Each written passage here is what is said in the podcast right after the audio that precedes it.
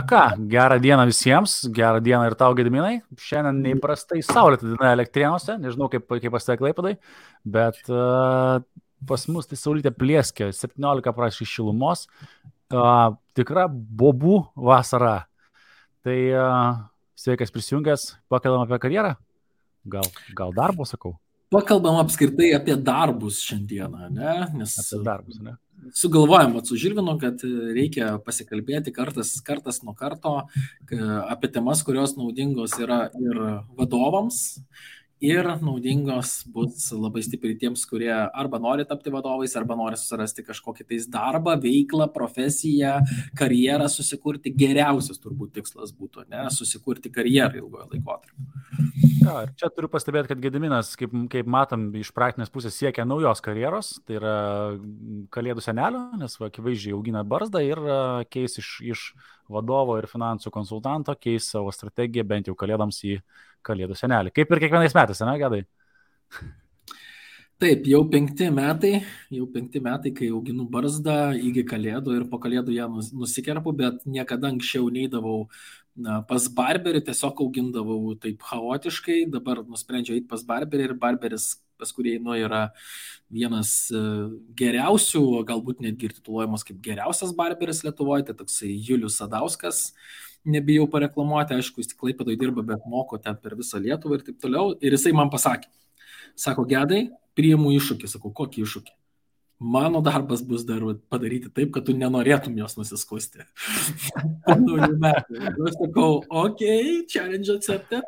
Sakau, aš vis dar noriu nusiskusti, nes bado man viską čia ir nepatogu. Oi, alejukas, alejukas, gėda. Bet žinai, kas čia tose, nei alejukas niekas taip nepadaro įtakos vyrui dėl barzdos, kaip uh, jo žmona. Tai taip, kad uh, kai tau pasakys irgi Simona, kad nusiskutai barzdą ir į lovą gali nebeteiti, uh, tai auginsi tą barzdą kaip didelis ir nieko nepadarysi. Aš, aš nesipriešinsiu, jeigu tai bus, bet kol kas atvirkštinis rezultatas. Nes man lygiai tas pats buvo, aš irgi prema galvojau, nu, man būtų faina, žinai, vat, ir va, to, va, kaip dabar, to, to, tokia buvo, žinai, ir paėmiau žit ir nusiskutau. Ir sako, ne, ne, aš su, su vaiku į lovą neįsiu. Tavas metu Eik, po, po porą savaičių sugrįžk. tai va, tai kalbant apie karjerą, ne, tai galim iš tikrųjų ir pradėti nuo to, kad artėja kalėdos ir viena iš idėjų uh, visiems žmonėms, ką gali daryti, nu, galbūt tai nebus karjera, tai galbūt labiau bus fragmentiškas darbas, bet uh, kalėdų seneliai uždirba. Daug. Uždirba. Taip, ir, ir uh, mūsų vienas bendras pažįstamas yra toks Saulis Bagdonas, kuris reguliariai uh, kalėdų senelina. Blema, čia jeigu vaikai įsijungs mūsų video, žinok, nu tai kas čia dabar bus, jis sužinos, kad uh, Saulis Bagdonas būna kalėdų seneliumi, o ne, o ne tikras. Anyway, nu tai žodžiu, bet darželiuose pramogas organizuoja ir, ir panašiai. Realiai ten įkainis, nu, sakyčiau taip, vieno atvykimo yra nuo 200 eurų. Nuo, čia nuo. Ten greičiausiai šiemet stavkė su infliacija bus e, gerokai didesnė. Tai e, jo, kaip papildomas pajamų šaltinis, manau, kad visai neblogas ir poreikis tikrai per tą šventęs yra ten milž, milžiniškas. Bet aš manau, kad nežinau, nežinau, kiek mes šiandien, uh, žinai, nei tavo, nei mano, man atrodo, nėra specializacija kalėdų senelių ar ten tokie protarpiniai darbai, kur, kur, man įdomi tema yra ir, ir šiandien aš prieš mūsų pokalbį, taip, žinai, galvojau, kad uh, iš vienos pusės, kai tu, aš kaip, kaip dar, dabar iš darbdavio pusės žiūrint, kad kai tu kalbė apie tai, kaip atsirinkti darbdavį, uh, kai tu e, daugiau kalbė apie tai, kaip tinkamai um, susi, sus, kaip čia pasakyti, save reprezentuoti darbdaviui, nes nu, mes apie tai net nebejoju, kad bent jau kažkurį kartą mūsų šitų pokalbių paliesim. Gausi, kad uh, atsiranda tokia mm, keis, nu, nepalanki situacija, sakykim. Tai reiškia, kad jeigu žmogus iš, iš informacijos išmoksta geriau save parduoti, tai yra gerai save parduoda potencialiam darbdaviui, tai darbdavys dažnu atveju nusiperka ne tą, ką įsivaizduoja. Ir aš kaip darbdavys, na, vadinkim, net ir tose pozicijose, kaip, kaip samdau, samdau kartas nuo karto įsamdomas darbo vietas, kur yra fiksuotas atlyginimas, tai bent du kartus per, per, per tą istoriją nes esam bendrai nusipirkę katę maišę. Tai, va, tai bent, bent du kartus, o šiaip tai greičiausiai ir daugiau įsvertinus. Ir tai yra didžiulis kaštas. Didžiulis kaštas, kai, kai darbuotojas save reprezentuoja geriau negu yra a, realiai iš tikrųjų. Tai va, tai čia manau tokia bet sakyk, bet sakyk, Žilvinai, ar, ar netgi galima beveik generalizuoti šitoje vietoje. Ar beveik ne visada taip yra, kad reprezentuoja geriau save, negu kad, negu kad iš tikrųjų yra. Žinai, kas yra? Manau, kad nori reprezentuoti save, nu, nu, bent jau stengiasi. Tai, tai taip, bet kai, kai kurie visgi e, neturi tiek sugebėjimų tas save nu, tinkamai tai pristatyti, kad, kad, kad parsi, nu, parduoti save kaip potencialiam darbdaviui. Tai čia depends, ar, taip, ar visą laiką taip, ar aš tai iš praktikos skaičiau, kad ne visada. Matai, gaunasi, kad e, atskirkim dvi, dvi pozicijas. Tau atveju tu samdai realiai e, daugiau žmonės, kurie dirba pagal individualią veiklą ar pagal mažą bendryją, na, jie kuria kaip ir franšizinį, franšizinį modelį, kitaip tariant, paima e, mūsų MKL veiklos principus ir dirba pagal juos. Ir štai čia neatsiranda darbo santykių. Man teko, tarkim, tenais vadovas, vadovę samdyti, e, teko ten kitos ryčių vadovus ant kertinių. Ir šito vietoje tai yra, nu, nenoriu labai išsiplėsti, žinai, dėl, dėl duomenų apsaugos ir žmonių, bet ten yra tekę pras, pras, prašau, žinai, ir manau, kad yra skirtinga pozicija, nes kai tu samdai su darbo sutartim, tai atsirinkai teisingai, atsirinkai neteisingai, tai kainuoja. Omeny, kad tai kainuoja pinigus. Čia tikriausiai didžiausia žala. Tai va. Dėl Taip, bet, visada... bet, bet tu nenuvertink, žinai, tai tu man pasakyk, kas yra Čia nėra atsakymo iš tikrųjų iš tą klausimą, bet kas yra didesnis kaštas, laikas ar pinigai. Nes mano pozicija, kada aš samdau žmonės, nu, galim sakyti samdau arba atrenku, ir kitaip sakant, aš turbūt sakyčiau taip, ieškau žmonėse potencialo darydamas atrankas ir pasistengiu suteikti maksimaliai mm, objektyvų grįžtamą į ryšį o kuriuose vietose tau gali sektis, sakykime, dirbant su manima, kuriuose vietose tau gali būti iššūkių ir iš anksto tam pasiruošti ir žinoti apie tai. Ne? Ir vėliau Aš taigi žmogų atrinkęs ir jam davęs pažadą, kad mano darbas yra dabar padaryti tave sėkmingu, sėkmingų finansų srityje, nesėkmingų konsultanto, tai aš prisiemu atsakomybę ir reiškia, aš turėsiu skirti laiko. Taigi tai irgi yra kaštas, nes aš galėčiau laiką skirti, nežinau, mes galėtumėm sėdėti kažkur tais ir fainiai tiesiog šnekučiuotis apie idėjas, verslus ar dar kažką, bet vietoj to aš galbūt sėdžiu ir dirbu mokydamas visiškai bazinių dalykų tą žmogų, kas užima tikrai daug laiko. Nu gerai, vienas iš pavyzdžių, vienas iš pavyzdžių, kuris akivaizdžiai uh, save pardavinėjo ir, uh, sakyčiau taip, kad mano lūkesčiai buvo žemesni ir pranoko lūkesčius, tai yra Gediminas Kasiliauskas.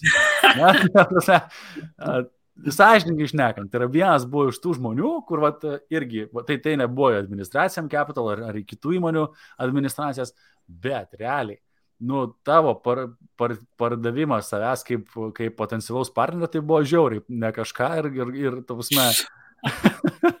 Mano lūkestis viršė, manau, kad visų, nes nu, su tuo nutampytų mėgstiniu ir sako, čia aš pavarysiu, būdamas banglas, nu, sa, tavusme, čia tai visiškai, visiškai kitaip gavosi, viskas gavosi gerokai geriau, negu aš, negu aš galėjau tikėtis, na? bet nu, daugybė situacijų yra tokių, kurios realiai žmonės ateina pasižiūrėję podcastų, pasiklausę e, patarimų, kaip save parduoti potencialiam darbdaviui ir realiai supakuoja save tikrai moka puikiai ir um, žino, kaip atsakyti klausimus, paskaitė turi knygų, uh, žino, kas patinka ir tada nu, patenki tikrai tokias Nu, mini tos, kaip žinai, kaip ten dividendų trepas, tai jau čia taip darbuotojų trepas, kad pupšt ir, ir, tu, ir tu esi, tu laiką investuoji, tu investuoji dažnai ir pinigus ir gaunasi, kad, na, tas atsiperkamumas vargu, vargu bau, ar koksai gaunasi. Nu, tai, yra, tai gerai, tai Tai mes galime per šitą prizmę tada, Žirvinai, ir pakalbėti šiandieną, ar tikrai verta pardavinėti save. Visgi, ar verta? Klausimas, kokia yra tavo intencija. Jeigu tu, sakykime, ieškai darbo pagal darbo sutartį, tarkim, ne, pašnekėkime apie, apie tavo mhm. situaciją, ne, kada tu, ieškai žmonių, vadovų tam tikrų arba padalinių, ten specialistų kažkokių, ne, ir atrinkinėjai. Ar yra man asmeniškai tikslas uh, pardavinėti, jeigu mano, jeigu mano asmen, asmeninis tikslas yra sukurti karjerą, ar tikrai man verta pardavinėti save? Nes jeigu aš parduosiu save ir parodysiu save, save geresnę versiją e, darbo pokalbėje, negu iš tikrųjų aš esu, tai šitam, čia aš nepasieksiu karjeros, aš padirbsiu 3-4 mėnesius, atsiskleis tikrieji mano skilsai, po to vėl išeisiu kažkur kitur, vėl 3-4 mėnesius padirbsiu, vėl išeisiu kažkur kitur, aš taip nesukursiu karjeros, nes karjera netaip kuriama karjera kuriama yra, kada tu nuolatos augi pozicijose, ne? Ir jeigu aš ateinu pas tave kaip marketingo galbūt e, šiek tiek darbo patirties turės marketingo specialistas, bet mano tikslas marketingo srityje patapti padalinio vadovu ir galbūt vėliau apskritai būti CEO marketingo kažkokios kompanijos, ne, aš noriu siekti tokio tikslo. Tai man tas savęs pardavinėjimas ir, e, sakykime, toks faktų pagražinimas, reikėtų sakyti, apie mm. save. Visiškai nelogiškas. Aš kaip tik manyčiau atvirkščiai, kad mano patarimai būtų, sakykime, žmonėms, kurie eina į darbo pokalbis, kaip tik būti atviriems ir aš, aš taip gerai jaučiuosi, kad vienas žmogus ir pradeda kalbėti apie savo trūkumus. Pagarba. Nes visi mes jų turime, ne? Ir apie, Taip. apie trūkumus, apie abejonės iš karto dėti ant stalo ir sakyti, kad, va, aš noriu, aš pasiryžęs tobulėti ir taip toliau, man gali čia ir čia nesisekti, aš nesu idealus, aš turiu tokius ir tokius pliusus, bet va čia ir čia gali būti man sunku. Žiūrėk, čia yra susijęs su dviem, du dalykus, aš matau iš to, ką dabar savo pertrauksiu tave, du dalykus matau iš karto e, šitoje vietoje. Pirmas, tai yra darbo rinkos situacija makroekonominė, kitaip tariant, dabar darbuotojai turi privilegiją rinktis darbdavį. Tai yra, nu, iš tikrųjų, tai yra didžiulė privilegija, kada tu, tu gali nes, nesukdamas savo galvos išeiti iš darbo ir tu žinai, kad tu darbą susirasi ir gausi, na, savaitės. Klausimas čia jau maks, maks, nes realiai darbuotojų trūkumas yra milžiniškas. Šiai dienai Lietuvos nedarbas, jeigu aš teisingai atsimenu, yra apie 8,3 procento, tai reikia dar atmesti tos, kurie iš tikrųjų sąmoningai net nenori dirbti, realiai ten realus nedarbas ten bus pora procentų. tai yra vienas parametras, į kurį būtina atsižvelgti, tai yra tai, kad Lietuvoje nedarbas šiam momentui praktiškai neegzistuoja, mes turim privilegiją, kaip sakiau, rinktis darbdavį, ką mes norime. Ypač jeigu esate kažkokios nišinės speci... srities specialistas, einate susiranda darbą, viskas. A, tai tada gali būti ten atviras, rodyti savo trūkumus ir taip toliau, ir tai greičiausiai tai bus verta. Antras dalykas, tai yra be galo stipriai susiję gebėjimas kalbėti apie save atvirai, apie savo trūkumus ir atvirai tiesą yra susijęs su, saviver, su savivertė. Ir šitoje mm. vietoje Vat, kalbant apie savivertę, manau, kad tik tais labai sveikos savivertės, sąmoningos savivertės, labai kritiškai save vertinantis, kritiškai tai reiškia, nu, pra, labai taip tiesmukai, pragmatiškai vertinantis žmogus, gali atvirai sauliaisti kalbėti apie savo tiek privalumus, tiek apie trūkumus, nesureikšmindamas nei vienos, nei kitos pozicijos per nelik smarkiai. Nes jeigu savivertė yra žema, tai dažnu atveju, nu, praškai visada, žmogus labiau išpūs, parodys savo trūkumus, kad ir netiesiogiai, bet kalbėdamas, nu, tai reiškia, jisai pademonstruos savo tą, tą pusę, kurios galbūt jisai nelabai norėtų pademonstruoti, jeigu savivertė yra žema, kad, oi, čia šito nesugebu, ano nesugebu, nes tokių žmonių tikrai yra tikrai daug ir čia tikrai dažna tema būna seminaruose. Kitas dalykas, jeigu savivertė ten ar tas ego, net, sakykime, yra didelis ir išsipūtęs, jis gali save reprezentuoti nuostabiai, overs, nu, overselling, priparduoti save žymiai stipriau ir, nu, darbdavys tikėtina, kad nupirks. Tai aš manau, kad čia vat, yra du labai labai svarbus momentai. Tai yra savivertės klausimas ir, ir, ir, ir, ir, ir, ir makroekonominis, tai yra šis nedarbo klausimas. Mm, tikrai negaliu nesutikti, tai visiškai pritariu tau, labai labai logiška, bet uh, įsivaizduok pats, tu ten, tarkime, atrinkinėjai kažkokią poziciją. Įsivaizduokim, kad makroekonominė patirtis nepalanki. Tai prasme, nedarbas yra pakankamai didelis, darbo vietų skaičius, laisvų darbo vietų skaičius yra mažas, ne, nu ir ten iš esmės darbdaviai renkasi. Imkim svarstyklės kitose pusėse, tarkim. Mhm. Nu, tai palaukiam, mes dabar kada taip nutiks, ne čia. aš tai nelaukiu, aš tai, ne, ne, aš, tai, aš, tai, aš tai turiu vidinį konfliktą ir laukiu ir nelaukiu tos, to laikotarpio, laukiu iš tos pusės, nes man bus geriau, nelaukiu iš tos pusės, nes man rūpi lietuviai, man rūpi, kad kaip lietuviai gyvena ir dažniausiai per visas krizės labiausiai kas nukenčia, labiausiai tie, kurie mažiausiai turi, kas ir yra. Tai nefaina, ne? tai nelabai man norisi. Nors čia dar filosofuoti galim, kodėl jie mažai turi ir kodėl nesistengia ir taip toliau, ar tenais mm, nesitobulina. Čia, čia labai gili tema, visiškai kita tema, ne? čia galėsim kitą kartą kažkada paliesti ją. Taip. Bet įsivaizduok, tu esi tokioje pozicijoje, esi darbdavys, ne? Ir tu turi tenais, nu, tarkime, per dvi dienas, ten, nežinau, dešimt mytų į tą poziciją. Ir visi ateina, pardavinėja tave, ten, pardavinėja save, tai yra, ten stengiasi ten parodyti, kokie jie geri, kaip jie viską moka, ten čia namų darbus dar kokius liepi padaryti atėjus, ne, jau parodo, kaip gerai padarė tos namų darbus, ten, žinai, jo pusbrolio ar pusėserė, pusbrolis ar pusėserė kažkur tai ten, žinai, aukštose pareigose sėdinti, žino, kaip reikia padaryti, ne. Iš esmės eina žmogus kaip į testą atsakinėdamas į klausimus atsako ne kaip yra, o koks yra teisingas atsakymas, kas būna su socialinėme apklausoje Rusijoje dabar, ne? ne, yra teisingi ir neteisingi atsakymai apie tai, kokia tavo nuomonė, ne? Yra, ir aš galiu rinktis tokį, tokį turėti variantą, kad tu manęs klausi, kokia tavo mano nuomonė ir aš žinau, ko tu nori išgirsti ir aš pasakau, ką, apie, nebūtinai tai mano nuomonė. Ir ateina vienas, kitoks. Ir jisai sako, žiūrėkit, Aš suprantu dabar tokią situaciją, kad čia jūs renkatės ir taip toliau, bet ar sutiksit su manim, kad nu nėra idealių? Ir tada tu sakai, taip, ir tu jau šitoje vietoje suklūsti kaip darbdavys. Kas čia toks ir ką iš čia man papasakos? Tai aš noriu pradėti mūsų susitikimą nuo to, kodėl aš galėčiau netikti jūsų pozicijai, nes aš ilgai apie tai mačiau, o po to galėtumėm pašnekėti, kodėl aš tikčiau jūsų pozicijai. Tai čia vienas iš dažniausiai užduodamų klausimų darbo pokalbėse yra, o kodėl turėtum tavęs nesamdyti, kodėl, kokios priežastys yra, kodėl net, net nesamdyti. Nu, tarsi čia klasika, kas, kažkada čia buvo baisiai inovatyvų. Madinga. Bet, nu, manau, Jo, dabar tai, jau, dabar tai jau yra, manau, kad klasika, žinai, kad kodėl turėtum pasamdyti ir kodėl nesamdyti. Manau, kad šitie du klausimai jau, jau pas dažnai yra.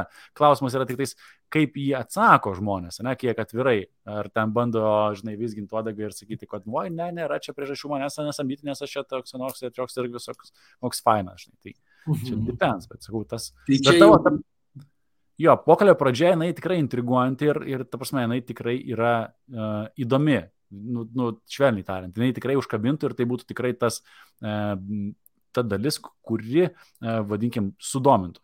Bet aš šito vietoj manau, kad e, papasakosiu, kaip mes pasamdėm pirmą darbuotoją da, pagal darbo sutartį. A? Tai e, Labai daug skilsų turėjo atspėjo, ne? Žinoma. Jo, prasme, kas liečia samdymą, tai aš turėjau supratimo tiesiog nulį, bet tai buvo 2009 metų pati pabaiga ir mes buvom tik tik įkūrėm Capital ir uh, mums reikėjo administratorės, nu, kitaip tariant, žmogus, kuri darytų praktiškai viską. Tai yra įmonė buvo du darbuotojai, tai buvo aš ir Aranas Markevičius. Ir um, mums reikėjo administratorius, kuri ten suvedinėtų duomenis, su, sutartis formintų, su partneriais bendrautų ir taip toliau. Ir realiai um, kadangi mes neturėjom pinigų taip jau iš karto, kad paimti ir pasamdyti žmogų už pilną atlyginimą, daro birža turėjo programą, nežinau, ar turi po šią dieną, pusę atlyginimo dengia daro birža, jeigu paėmė žmogų iš daro biržos.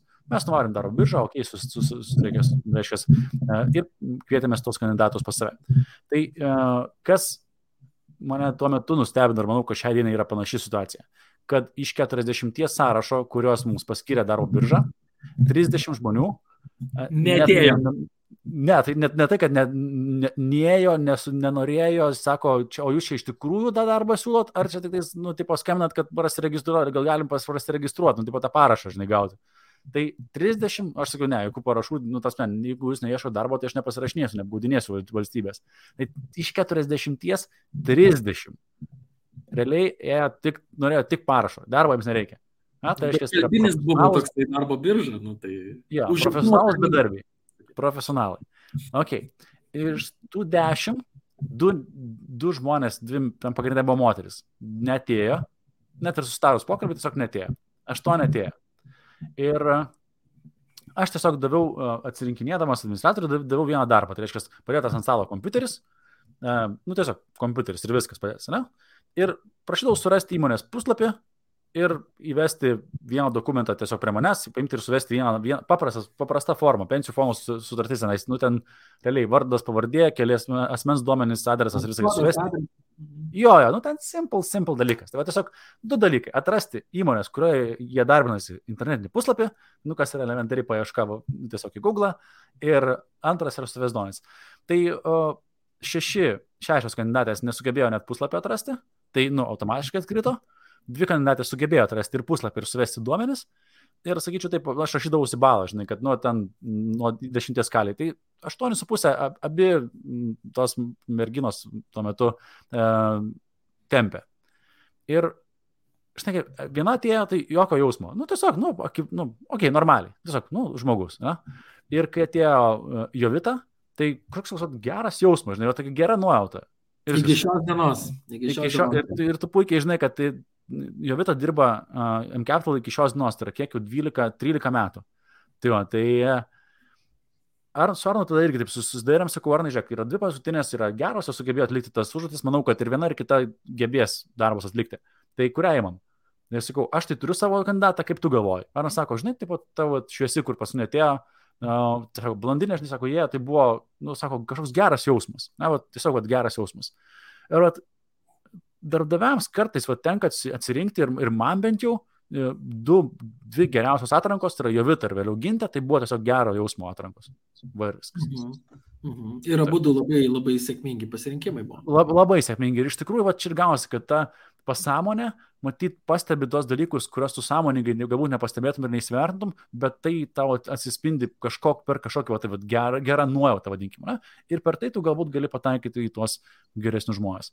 Tai va, bet vėlgi, tam matyti reikia intuiciją treniruoti, nepamiršti jos ir, ir, ir, ir kartais jis suveikia, kartais ne, nežinau. Čia, tai čia tiesiog turiu du sėkmingus labai, labai atvejus. Tai, kuris labai... Tai galiu, galiu papasakoti iš kitos pusės, nes aš pasistengsiu iš darbuotojo pusės, tai šiek tiek ne, paimti. Mm poziciją, bet mes galim iš tikrųjų labai draugiškai čia šitoje vietoje pasiskirstyti, ne? kad e, aš labiau iš darbuotojo pusės, tu iš darbdavio pusės. Nes man labai įdomu yra apskritai žmonių psichologija ir aš labai stengiuosi ir mąstyti per šitą prizmę, vat, kaip masto tie žmonės, kurie ateina. Ne? Aišku, off topikas, trumpa, trumpas, trumpas bairis toksai, ne? Numečiau dar į mūsų komandos čatą, tai visi žvengia, išsijuosia, žinai.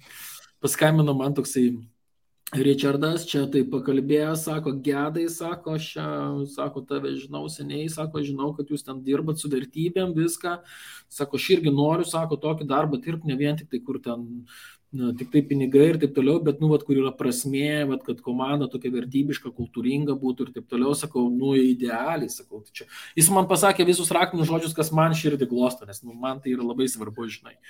Ir, ir tas vertybės, ir ta kultūra, žinai, etika ir taip toliau.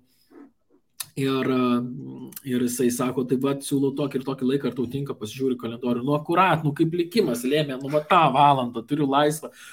Iš dviejų dienų rasti valandą laisvos mane būna, nu, beveik mission impossible. Valandą žiūriu, ta, būtent penktadienis, ten antra valanda, man atrodo, buvo jo laisva, žinai, su kuričiu, tai idealiai, sakau, čia kažkaip man taip, tokie ženklai superiniai, viską ir taip toliau. Ir tada uh, sėdžiu aš, nu, galvoju, įdomu bus tik, kas čia per žmogus. Man labai smagu yra pažinti tos žmonės.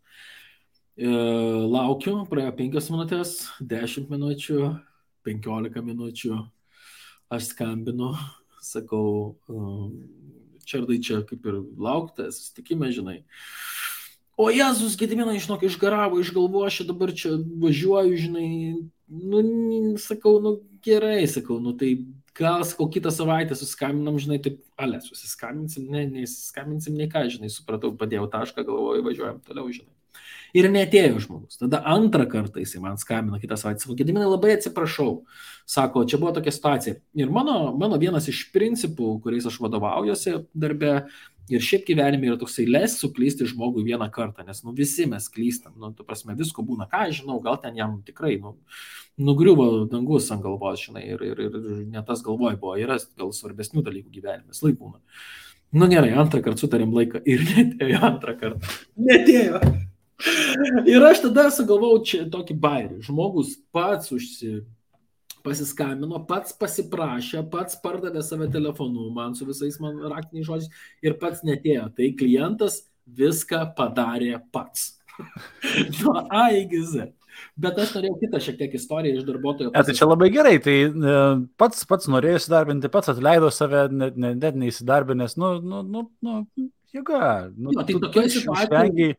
Žmogaus, jei... kuris neplanuoja laiko kuri, kuriam aš būčiau sugaišęs savo laiką, ne? Taip, taip. Aš, aš dabar galėsiu skirti kažkokiam kitam žmogui, kuris turi potencialą ir ten jam padėti, ne save atrasti. Tai, tai taip nedarykit. Jeigu, at, jau, jeigu susitarėt, tai mes galėsim su, su Žilvinu po to pabaigoje podcast'o, tai klausykite iki galo pasidalinti, kokia yra pasitikėjimo formulė, santykių kūrimo formulė, pasitikėjimo formulė, nes didžiaja dalimi santykiai lems viską, ne? Bet kaip netgi ir tavo pavyzdyje, nepasirinkimas buvo pagal iš esmės intuiciją. Ta padiktavo intuicija, ne tai, kas yra mums dar nepažinta teritorija, mes tik tai kažkaip pajaučiam, bet tai irgi yra ateityje tikėtina bus kažkaip paaiškinta, kas ta intuicija ir kaip jinai veikia. Matai, su ta intuicija, tai čia to, to paaiškinimo, kaip pasakyti, ir yra, kad mūsų pasąmonė sugeba pamatyti, mūsų nu, sąmonė pamato ten tik tai, tai, ką mes fokusuojamės, bet mūsų pasąmonė ir ta akis mato gerokai daugiau ir, ir girdi daugiau ir visą kitą ir matomai iš viso to komplekto duoda tam tikrą intu, intuiciją, kad va čia yra, yra gerai. Tai tas paaiškinimas, žinai, jisai egzistuoja. Kitas dalykas, kai atsiranda, um, kada atsiranda intuicija, vėlgi, um, gerai ar, ar, ar blogai, kada kažkurioje srityje yra labai labai labai ai, ai, aukšto lygio meistras.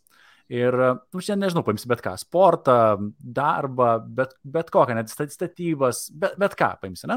Tai čia iš tų tokių rytietiškų gražių istorijų, kada meistras yra ant tiek aukšto lygio, kad jisai kaip ir gali papasakoti tau, kaip jisai pagamina, nežinau, tą, tą daiktą. Bet vis tiek... Jo, bet vis tiek tu supranti, kad yra kažkoks subtilus ligmuo, kurio neįmanoma tiesiog paaiškinti.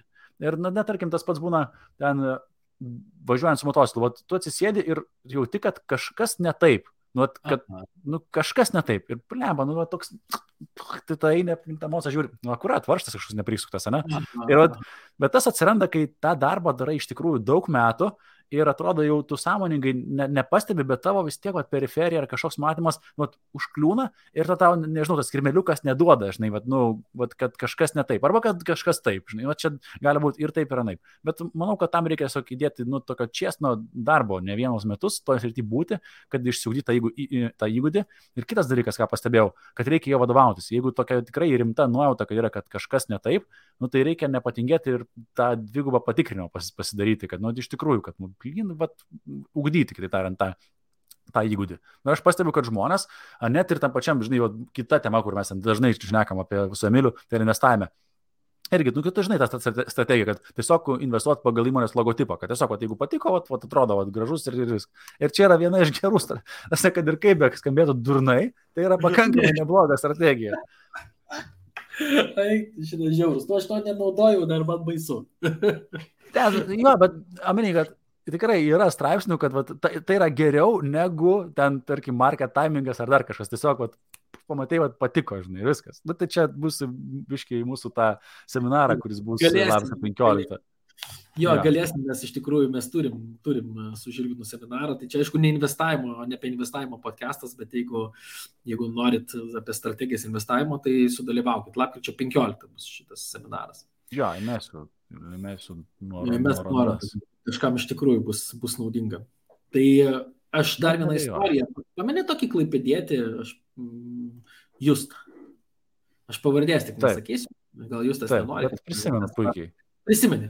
Nu, milžiniškas potencialas žmogaus, aš, aš visą laiką, visą laiką aš galvojau, kad jis tikrai už mane bus dešimt kartų geresnis ir taip toliau ir labai gaila, kad jisai kitų karjeros kelių pasuko, bet jam tenais irgi puikiai sekasi. Tai e, Justas yra geras pavyzdys ir tokia mini istorija, kaip jisai įsidarbino. Tai jisai eina darbintis, aišku, spėk į kokią poziciją. Nu, tai pardavimai, nu, tai aišku, kas be ko. Geriausia, geriausia, geriausi pasaulyje vadovai ir taip toliau yra geriausi pasaulyje pardavėjai. Ne? Nu, tai jisai ėjo į pardavimų vadovus. Ne? Tokiai dideliai kompanijai, uostą, žinai, ir sako, nu, vyksta tas pokalbis, sako, manęs klausinėja tų visų tokių banalių klausimų, kokia ten tavo darbo patirtis, ką tu esi daręs, kaip ten tavo ten šeima atrodo, žinai, ten, ką tu planuoji ateityje, žinai, ar tu čia trumpam, ar tu čia ilgam, tipo, kaip čia galėtum prisidėti prie mūsų įmonės ten gerovės ir taip toliau. Ir tada, ir tada sako, sako pasibaigė klausimai, sako, ar jūsų klausimai baigėsi? Taip sako, o ar aš galiu užduoti klausimus? Ir, tada, ir tada ta administratorė sako, direktoriaus jinai buvo asistentė. Ir jinai sako, nu taip, galit užduoti, žinai, toks biškai nustebo, žinai. sako, tai mano vienas tai, tai klausimas yra, Koks jūsų yra pardavimo procesas? Jinai tai taip sėdi, žiūri mane. Jūs tas pasakojas, žiūri jūs tai, žinai.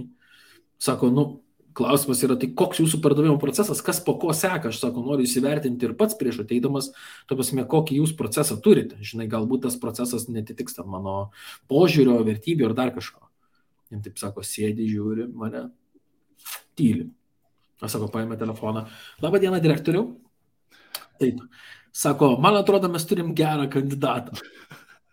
Tai buvo didžiulė įmonė uoste, nesakysiu kokia. Ir jie neturėjo pardavimų proceso. Supranti? Ir tada direktoriaus ta asistentė suprato, kad tokį dalyką reikia turėti ir čia atėjo žmogus, kuris supranta pardavimus.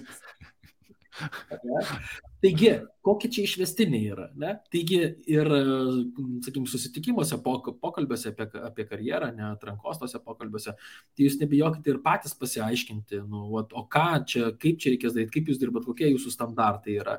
Gali būti, kad uh, užkabins, nes, pavyzdžiui, jeigu dar būtų ir ta pati Jovita pas tave atėjusi, ne kur tu pasako istoriją, ir dar būtų uždavusi tau papildomų klausimų, gerai, tai čia reikia suvesti, o kas iš to, kas eina po to, koks čia visas tas procesas, koks viso to tikslas ir galvotum, blemba, gerai, čia žmogus klausinėja.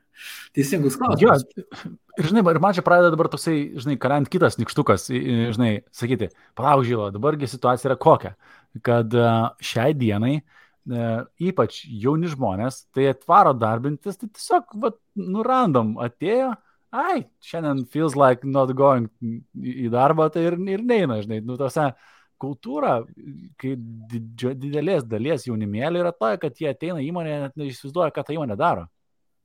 Nu, nepasidaro namų darbų iš viso. Tai čia... Meni, kad jie nesupranta įmonės verslo modelio, veiklos modelio ten ir iš kur ateina pinigai. Vos ne, net, net, nu gerai, jeigu tiek, bet kartais net nežino pavadinimo įmonės. Mm. Ne, nu, nu tai, tai čia yra blogai. Nu, tai čia, čia, čia, čia aš tikiu, tik, tikiu tai, kad ne, ne, ne tavo auditorija ir ne tavo žiūrovai turbūt yra tokie žmonės. Tai akivaizdu, kad ne, bet vėlgi sakau, iš to, kas, kas nutinka, tai kai susiduri su tokiais žmonėmis arba ten pasikalbė su kitais bičiuliais verslininkais, kurie va, turi tokių situacijų, kad ateina žmogus ir čia re, re, reali situacija, kad žmogus, reiškia, atėjo į darbą, įsidarbino, padirbo tris dienas, ketvirtą dieną jis nebeatėjo į darbą. Ir tipo skambino, tai ką, aš sako, žinai, persigalvau, nes man neįdomu. Ir tiesiog nebeina. Ne tai, kad ten, žinai, manau, kad tiek man, tiek tau, nu, sunkiai protų suvokiama taip, kad tu įsidarbini į darbą kažkokį tai ir tu sugalvoji, pavyzdžiui, ten ketvirtą dieną neiti, tai bent praneši, kad tu čia klausyk nori išeiti ar dar kažką tai, bet ne tai, kad tiesiog, ai, žinai, tipo, tiesiog nenoriu dirbti ir neinu į darbą, nu, va, tiesiog, žinai, tai, tai yra e, nu, tikrai tokių kosminių, kosminių situacijų. Ir tas pats matosi ir darbo, darbo rinkoje. Vakar, sakau, važiuoju, žodžiu, vakar buvom koncerte su, su, su teatre su vaikais ir važiuoju. Realiai, važiuojant sekmadienio vakarą, aš mačiau dvi reklamas apie tai, kad ieško darbuotojų. Net į gal net į tris. Dabar dvi tokias labai labai, reiškia, aiškiai. Viena buvo ant autobusiuko, kad vairuotojų, vairuotojų mes ieškom tavęs, nu, tai reiškia, ten kažkas iš tų transporto logistikos kompanijų yra dabar netgi ir tas mūsų voltas irgi ten labai ieško, nes. Jo, tai ten tiesiog, vat, Vilniui pravažiuojant už, už ir turiu McDonald'o, belė kokios reklamos, kad eik ir ten laisvas darbo grafikas, ir ten, nu, kaip tai nelaisvas, bet su, suderinam su studijom, su viskuo. Tik dirbk ir ten tas valandinis atlyginimas ten visai, nu, toks atrodė, nu, 5 eurų už valandą, kažkas tokio, nu, nežinau, čia daug, mažai šiais laikais, bet... Nu, nedaug, nedaug, ne, ne, čia labai nedaug, bet uh, kai tu esi studentas ir tu dirbi McDonald's ir tu turi galimybę, galimybę, dėl ko verta dirbti McDonald's. Žiūrėk, mm. turi atsakymą, dėl ko verta padirbėti, būtų bet mėnesį ar du. Tai aš tai žinau, dėl ko aš norėčiau padirbėti McDonald's. Nu, pasakyk. Mėnesį ar du. Pažiūrėsiu. Dėl dėl sistematizavimo ir dėl viso tai, kaip, ant kiek ten yra sistematizuota viskas. Ir kokie yra standartai, mokymos kultūra ir kitaip tariant, kaip ten paruošia darbuotojus. Man būtų įdomu šitą vietą. Taip. Aš su mielu noru mėnesį padirbėčiau, žinok, McDonald'e ir netgi pačią paprasčiausią poziciją. Čia kaip aš neatsimenu, ar čia Tony Robinso buvo istorija, ar čia T. Harvekerio buvo istorija, kur jį spurg, spurginiai įsidarbino. Kažkuria iš, kažkuria iš tų mokytojų, ten pasaulio mm. motivatorių. Tai irgi geras buvo pavyzdys, ne įsidarbino pačią pilgiausią poziciją, sakau, kokią, žinai, valytojų. Net nespurgų padavi, kur padavinėja spurgas ten ir pardavinėja, o valytojų. Kodėl, sako, matai, valytojai niekas netrukdo. Ir aš sako, aš galėjau stebėti viską, iš kur atvažiuoja miltai, kaip kepat, iš kur aliejų gaunat, kokią savikaina gaunasi, sako, ir po to padarė žmogus išvadą, kad nenori spurginę savo įkūrinėti, nes, nu, tipo, nėra labai geras biznis. Ir čia yra labai, labai geras, nu, nu kaip pasakyti, dalykas, nes lygiai taip pat aš padirbęs e, kavinėse ir restoranuose ir viešbučiuose ten eilę metų supratau, kad vienas dalykas, kokio verslo aš tikrai gyvenime nenorėčiau daryti, tai yra būtent viešo maitinimo ir ten apgyvendinimo verslas, nes, nu, tai yra be galo sunkus dalykas, maržos minimalios, rizika didžiulė, ten pradedant, žinai, klientų pritraukimu, paskui baigiant visokiam san, san epideminiam normom, tai yra, nu, klaikiai, klaikiai sutinka.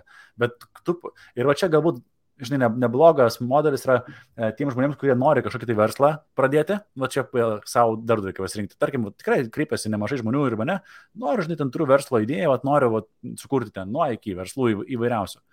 Tai ir kaip sužinoti, ar verslo idėja tavo yra gera ar bloga, eik padirbti pas tokius, žinai, konkurentus savo. Jeigu ta verslo idėja yra ten tiek unikali, kad ten neturi konkurentų, tai čia kitas klausimas yra. Tai tiesiog ten tenka bandyti. Bet jeigu tai yra ne kažkas ultra naujo ir, ir jeigu tai yra egzistuoja Lietuvoje, nu, pavyzdžiui, šiandien čia gavau vieną laišką, žmogus nori ten gaminti uh, kūro granulės. Nu, tai nėra kažkas naujo, nėra tai kažkas ten, ten specifinio, tiesiog nu, tai yra pakankamai elementari gamyba. Nu ir kaip, kaip suprasti, ar čia pelninga ar nepelninga, ar čia galima, taip, tu gali suskaičiuoti, gali prognozuoti, bet tu tikrai nematysi tiek um, iššūkių, su kuo susiduria realūs gamintojai, kaip kad nuėjęs padirbti tuo pačiu krovėjų, kaip jis sako, gruščiuko, na, vat, naik padirbti ir tu girdėsi, kas darosi, matysi, kiek atvažiuoja, kiek stovi, kiek, kiek panaudoja, kiek nepanaudoja, kokios kainos, viskas, tu tiesiog viską matysi. Tai va tavo ta, ta mintis man labai patinka, žinai, čia va norite išsibandyti verslą, nueikit padirbėkit, bet nesu ta pozicija sąmonės, kad noriu padirbti ir užsidirbti pinigų tame versle, bet noriu suprasti, kaip veikia. Tai čia puik, puikus dalykas. Pakalbėkim, Žilvinai, apie dar aukštesnį lygį. Apie dar aukštesnį lygį, ne? Na, aš kažkaip vertinu, kad tavo auditorija yra sąmoningi žmonės, kurie vieno ar antro atveju, jeigu tave seka, tai ten tobulėjimas. Mesgi nešnekam apie aktualijas, ne ten, kas kokį tenais vaiką pagimdė ar kažkas susitokė ir išsiskyrė. Ne? Tai, o būtų populiarus kanalas. o būtų, o būtų šimtų tūkstantinės peržiūros jo ir tiesiog šnekėtumės ir jeigu dar panaudotumėm saikingai po 3-5 keiksmažodžius per, per, per, per valandą, tai iš vis būtų įdomu. Kažkas dalykas ir sakytų, žiūrėk, ką ten pasakė. E, pakalbėkime apie dar aukštesnį lygį. Mūsų kolega Vytautas Jančiauskas. Ne, mhm. niekas, niekas nepaneiks, kad uh, tikrai sėkmingas ir sumanus labai vyras, ne, ir labai protingas, analitikas ir taip toliau. Super, super žmogus. Uh, ir jisai labai fainą istoriją papasako, sako, aš buvau vienuose mokymuose, kur, sako, kuriuose sužinojau tenais, vat, kad, nu, reikia stebėti ten tur, turtingus žmonės, žinai, bandyti mokytis tiesiai iš jų ir taip toliau. Ir sako, aš taip užsihypanau, kad, sako, aš, sako, paėmiau ir parašiau, sako, laišką Arvidui Avuliui. Atysinčiau e-mailą, mhm. kas nežinot, kas yra Arvidas Avulis, tai panaudokit Google, sužinosit. Na, jisai parašė Arvidui Avuliui e-mailą, spėkar atrašė, Tai manau, kad iš pirmo karto galbūt ne, bet laikui bėgant turėtų atrašyti, taip įtariu. Jo. Tai principas pats, kurio vadovavosi Vytautas, sako, aš noriu mokytis iš geriausių ir sako, aš dar studentas ten, sako, toks biški pavažiavęs, bet ambicijos didelės, aš noriu, ne, aš noriu, ten, sakykime, būti sėkmingas gyvenime. Na nu, ir Vulis netrašė, aišku, jam į tą mailą, žinai, nu, bet sako, aš labai ir nenusivyliau ir taip toliau. Sako, buvo kažkokia konferencija, žiūriu, o pranešimas skaitys Avulis.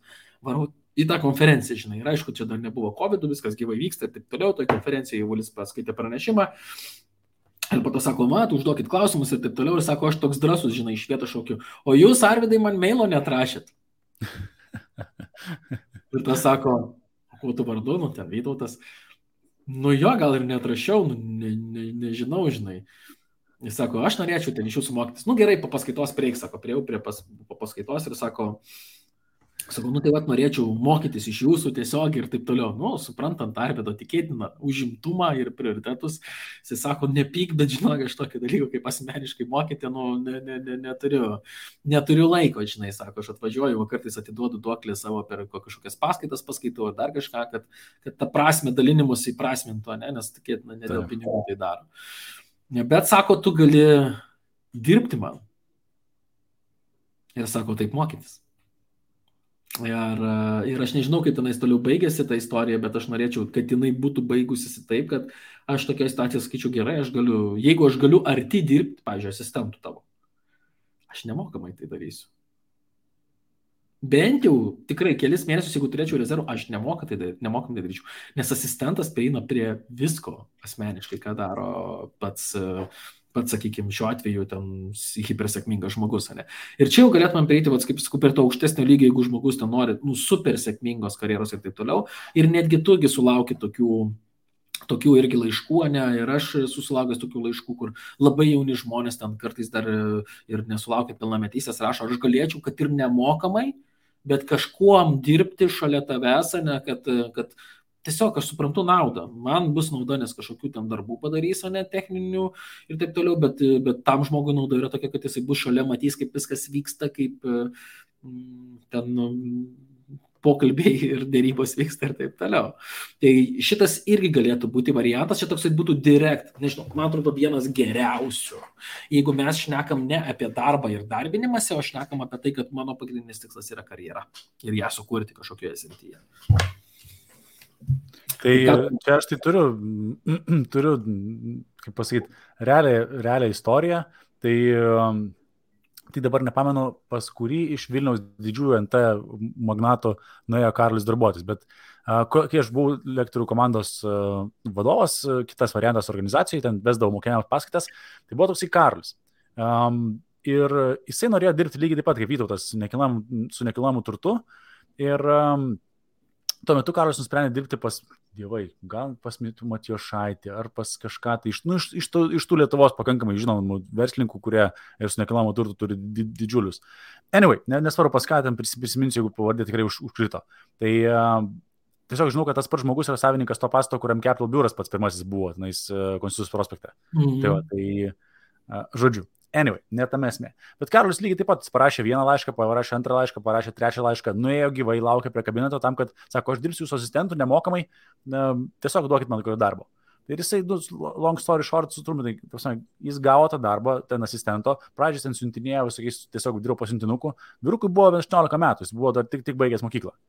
Ir realiai po metų laiko jis jau buvo vieno, vienos iš įmonių grupės direktorius bet buvo vienas susitarimas. Aš susitarimas vienas buvo, kad jisai privalėjo įstoti į vadybą ir baigti e, aukštai. Kitaip tariant, nu, toks, toks buvo sutarimas. Ir antras sutarimas, aš dabar nepamenu, kad, e, ai, jo, kad jisai visgi, antras, kad, kad jisai gaus atlyginimą, kaip ir dera visiems vadovams, ir jis gavo pakankamai neblogą atlyginimą. Jis dirbo berots 2 ar 3 tai metus ir vėliau su, su Diana tokia atidarė agentūrą, kelionio agentūrą, tai yra, nu, kuponų agentūra, gal taip tiksliau sakyti, nori, nori, nori, taškas LT. Ai, tai šitas Karolis, aha. Ja. Tai va, tai taip, kad tas ir kas buvo, kad jisai išmoko Karolis tame versle, būdamas tiesiog padėjėjo asistentų, paskui vadovų labai labai jaunų, jis išmoko nu, viską, ko reikia, kad galėtum sukurti sėkmingą savo verslą. Nu, tai sus, pirmas dalykas, kas yra svarbiau už bet kokius pinigus, tai yra kontaktai. Mhm. Na, aš kai tu esi jaunas, susunkės tarp žmonių, tai turi kontaktus. Tai ir, ir tai atidaro tau duris į, na, nu, tiesa, labai plačius vandenis, labai plačius vandenis. Na. Antras dalykas, tu gauni realius pavyzdžius, ne tai, kad tu gauni vadovėlinę tiesą, vad, vado, tokio ir tokio situacijoje reikėtų elgtis vienaip ar taip ir trečiai.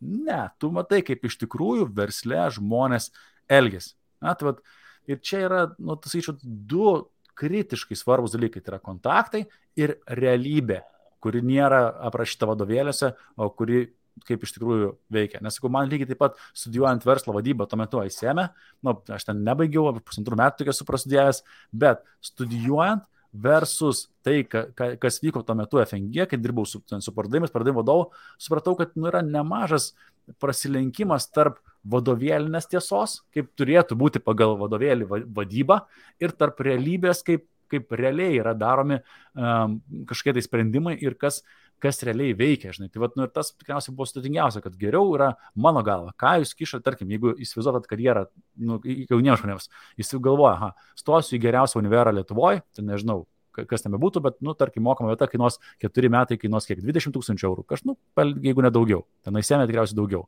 20 tūkstančių. Tai geriau tos 20 tūkstančių pa, pa, pa, paskirti pravalgymui ir du metus dirbti be atlyginimo. Labai dėkingai, labai pritariu. Dvi įmonės, įsirinkit dvi įmonės, kurios. Bet laužai, laužai dabar, laužai žmonių įsitikinimus, nu kas per kvailys turėtų taip daryti. Eiti dirbti. Čia, aš manau, kad tai atsiperka paskui su, su tokiais kaupais, kad net neįsivaizduojat. Ir aš du metus dirbčiau be atlyginimo.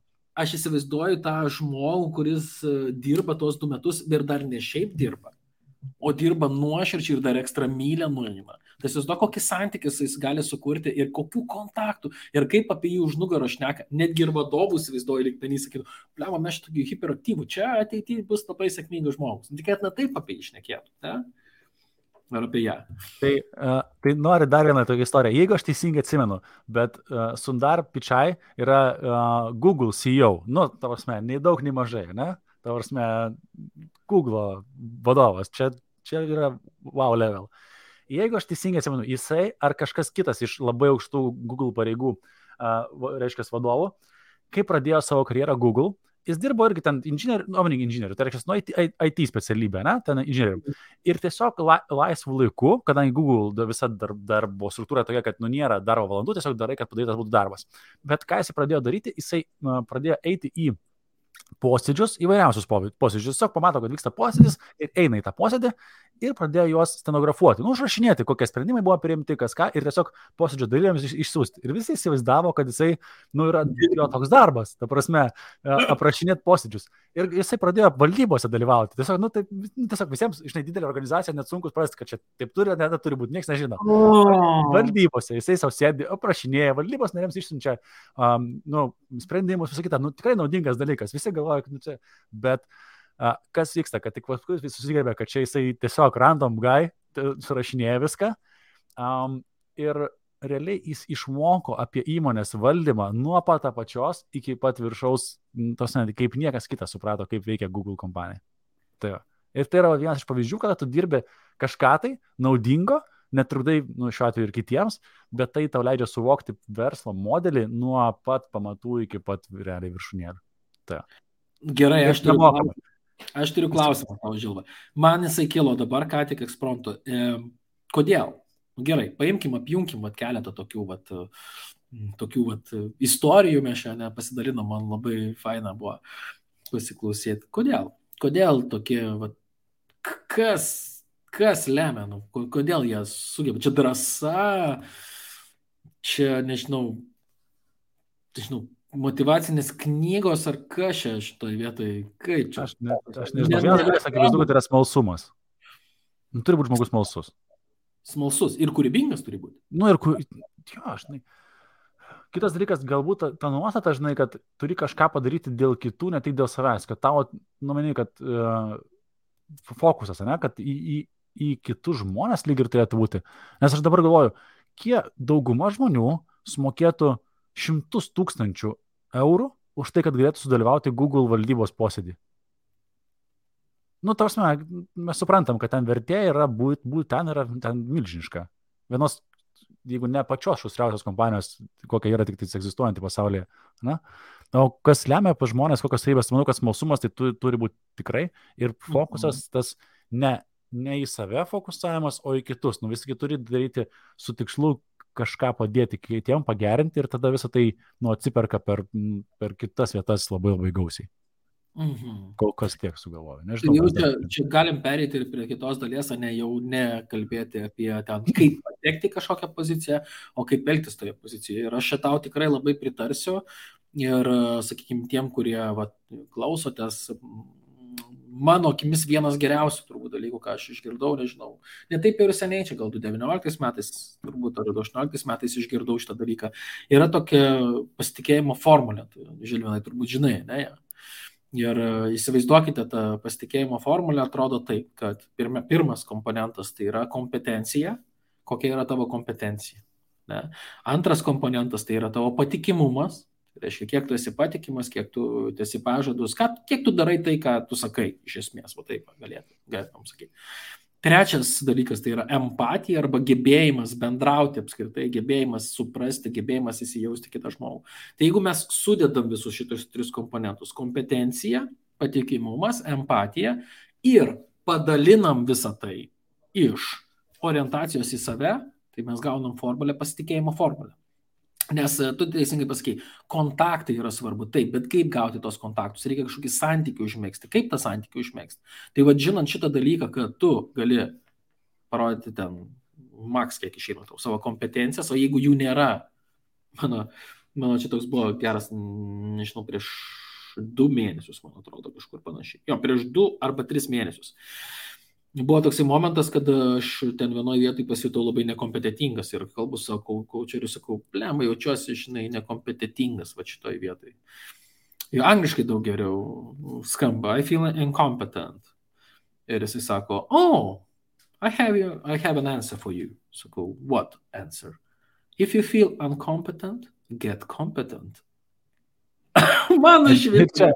Ir čia yra nu, tokia baisulinė tiesa, nes visi gimsta nekompetitingi, visi gimsta vien, vien, su vienoda kompetencija, nulinė. Tik tais kai kurie paskui, net ir atmetus tėvų auklėjimą, net nepaisant to, kad tėvai buvo ten ne, ne iš gudriausių ir, taip, nu, ir ne, nesu ten kažkokiais išsilavinimais, kažkodėl sugeba tapti labai kompetitingais savo srity ir turi tą vat smalsumą, norėjimą, gebėjimą mokytis aplenkti vak, save vakarykštį, o kai kurie tiesiog um, pasitenkina tuo, kaip yra ir, ir viskas. Ir čia, ir čia aš nežinau jokio gero atsakymo, kodėl taip vyksta. Matyt, natūraliai gamtoj, kaip ir visur yra tas, nežinau, tas pareto principas 80-20, tai jis veikia tiek gamtoj, tiek tarp žmonių, kad dalis žmonių tiesiog, nu, kažko neturi, kažkokios dedamosios, kuri va, ta varant, varant jėga yra siekti, pasiekti mm, ir, ir viskas. Taip didelė dalis galbūt tu turi užspausti, ar ten galima per darbą, per turėjimą, va, kaip ir coacherio, arba va, kaip ir tu turi savo coacherį, arba pas tave ateina komandos tavo nariai ir sako, va, gediminai, man ten reikia pagalbos ir galim atkočioti iki kažko tai, ne? Bet Taip. didelė dalis yra tokių žmonių, kur atrodo, nu, tu daryk, ką nori, ten šok ant galvos stovėk ir tu jam nepadėsi pasiekti daugiau, nes jisai tiesiog kažko tai neturi. Vat ir, ir aš nežinau per tiek metų, uh, vat, kas yra ta detalė, kur tiesiog atrodo, atu- atrodo ir moka šnekėti, ir išvaizda, ir galėtų parduoti, ir, ir sekasi, bet vat, Aš turiu, ir žinok, aš, aš bijau netgi sakyti, kad aš manau, kad aš turiu tą atsakymą. Ne? mm, Mes šeštadienį, kai buvom vat, susitikę, aš pasakau tau apie tai, kad e, man atrodo, kad variklis, nes aš stengiuosi paskutiniu metu turiu tokį mini outside hobby, tokį stengtis šiek tiek analizuoti tos sėkmingus žmonės ir kas juos vienyje, ir atrasti tos bendrus vardiklius, mhm, kokie vat kriterijai jos vienyje, ne, ir taip toliau. Ir aš nešneku apie sėkmingus žmonės, kuriuos aš žinau iš knygų ten ar gyvenime nesutikęs. Aš neku apie tos, kuriuos aš iš tikrųjų galiu pa, pa, paliesti, žinau jų gyvenimus, šeimas, ten tikrą, tikrą realybę matau, ne. Lietuvos kontekste imti sėkmingais, ne, ten nešneku apie hipersėkmingus žmonės, ne. Tai aš manau, kad yra atsakymas iš ta raidės tikėjimas. Ir kaip keistai beskambėtų šitas dalykas, tai žmonės, kurie tiki savimi ir tiki tom, ką daro, ir dar tiki, kad tas darimas, ką jie daro, padeda kitiems žmonėms, tai tu kaip tu jį sustabdysi? Nu, jisai lips per galvą ir taip toliau, ne? Aš ten, sakykime, kažkuriuose vietose, kaip ir, kaip ir visur, ne, nu, feilinu ten dar kažką ir taip toliau. Tada tu permastai, ne, ir galvoji, aha, gerai, kaip man čia pasitaisyti. Tai jeigu tu padarai bent jau tą mini re, savirefleksiją, pergalvoji, ne, ką tu galėtum kitą kartą geriau daryti, tu eini mokytis, tampi kompetitingesniu, ne? Kaip sakoma, laimėjimai tai labai džiugina, visus labai džiugina, bet nu, lab, dažniausiai atveju nelabai kažką duoda, o pralaimėjimai jie duoda pamokas, susimastymai ir taip toliau, sufeilinį kažkur tai ir tada sėdi ir galvoji, fū, sufeilinau, blem, ką čia daryti, kaip čia įspręsti, kaip kad, kad kitas iki nepasikartotų šitas dalykas. Tai va ir dirbant jau esant kažkokioje pozicijoje, jeigu ten žmogus nori ten pareigose pasikelti, ne, nori ten, nežinau, apskritai kurti karjerą ir būti pastebėtas, tai reikia nebijoti. Aišku, kartais būna, čia sakysiu disclaimerį, kartais būna, kad žmonės dirba tam tikrose vietose, kur, nu, nieko jie negali padaryti, nes, nu, jeigu vadovas yra ten, sakykime, arba įmonė yra tokia, kur, nu, ten, gali būti ir didelė įmonė, kur ten yra, žinai, kaip aš sakau, iš tos serijos Lietuvoje, kur per nepriklausomybę perėmė už tos talonus, žinai, kažkokį tai fabriką ir toliau homo sovietikus principų valdo ir toks požiūris yra, bet tokių kompanijų vis mažėja, nes jas nukonkuruoja nauji verslai, jauni Taip. verslai, mūsų kartos verslininkai, jos nukonkuruoja ten žiauriai greitai. Tai va, bet jeigu esate normaliame versle, tai tiesiog nereikia nebijoti nueiti ekstra mylę, ką Žilvinai tu pasakėjai, aфиgenas dalykas. Orientacija. Orientacija ne tik tai turi būti save, kad aš turiu gauti algą ir taip toliau. Pirmą reikia nueiti nu kažkokią tai, kažkokią tai ekstra mylių. Tai eina pas mane mano geras klientas ir sako, aš noriu su tavim pasikonsultuoti, žinai.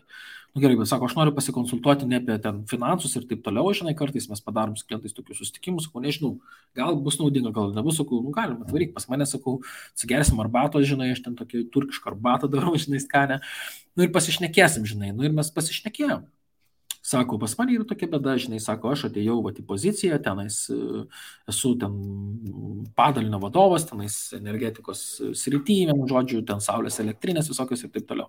Sako, man reikia viską ir tą, ir tą, ir tą, ir tą, ir tą daryti, žinai, tipo, bet aš tipo, jaučiu, kad tipo, perdegu ir taip toliau, žinai, ir noriu kažkaip kaip kelti savo kompetencijas, jau nebėra kaip, žinai, nes visko reikia daug dalyti ir taip toliau.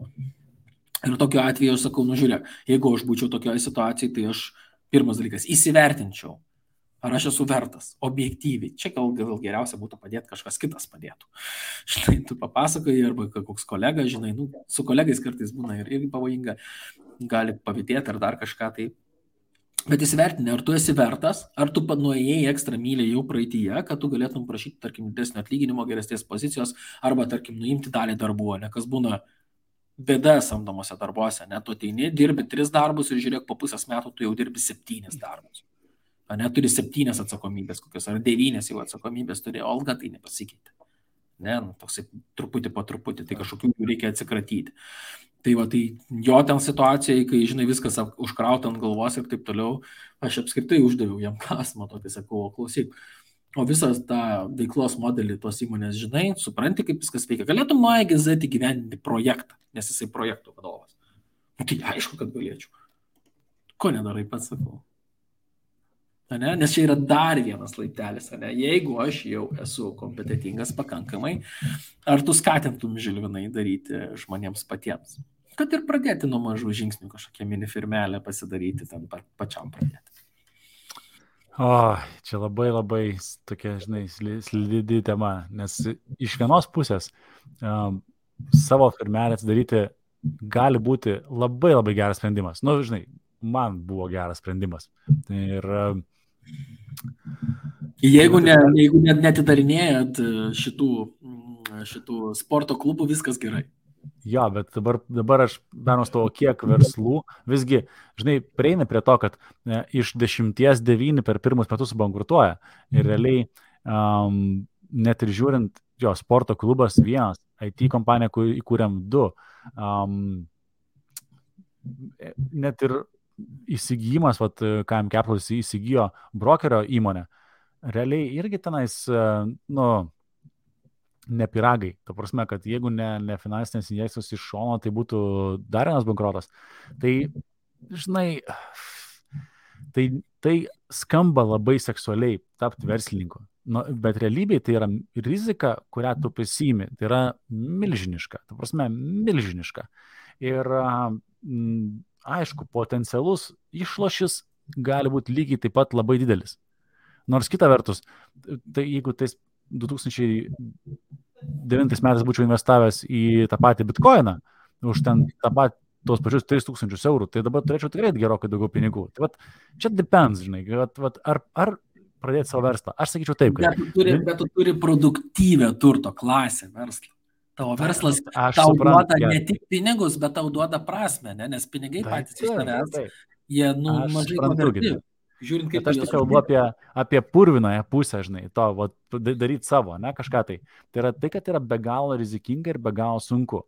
Kaip ten bebūtų, išlošis yra potencialiai tikrai irgi ne, neproporcingai didelis. Šiai dienai gyvenimo būdas, kurio galiu mėgautis, tai yra tikrai, nu, nu tasme, neproporcingai didelis tam, tam, kas yra sukurta. Tai vat, e, aš sakyčiau taip, ką, ar bandyti ar ne, reikėtų labai taip kritiškai pasižiūrėti į save.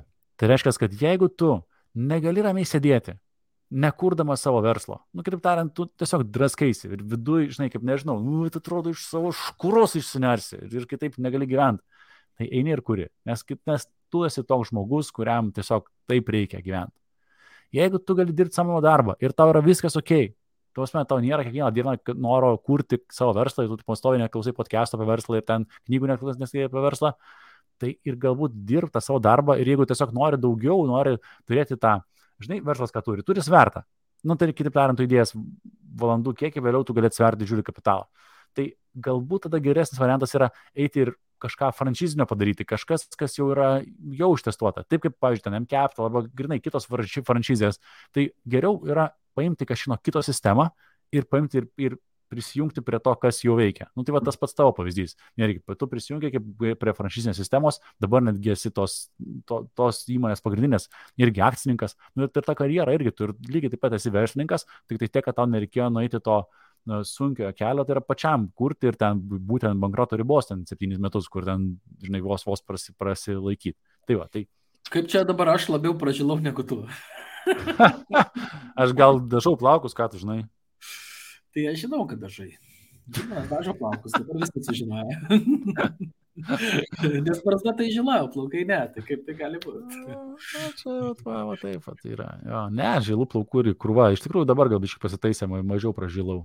Atžilau kažkiek tai, bet, bet, ja. bet. Nu, ja. kažkiek tai gal.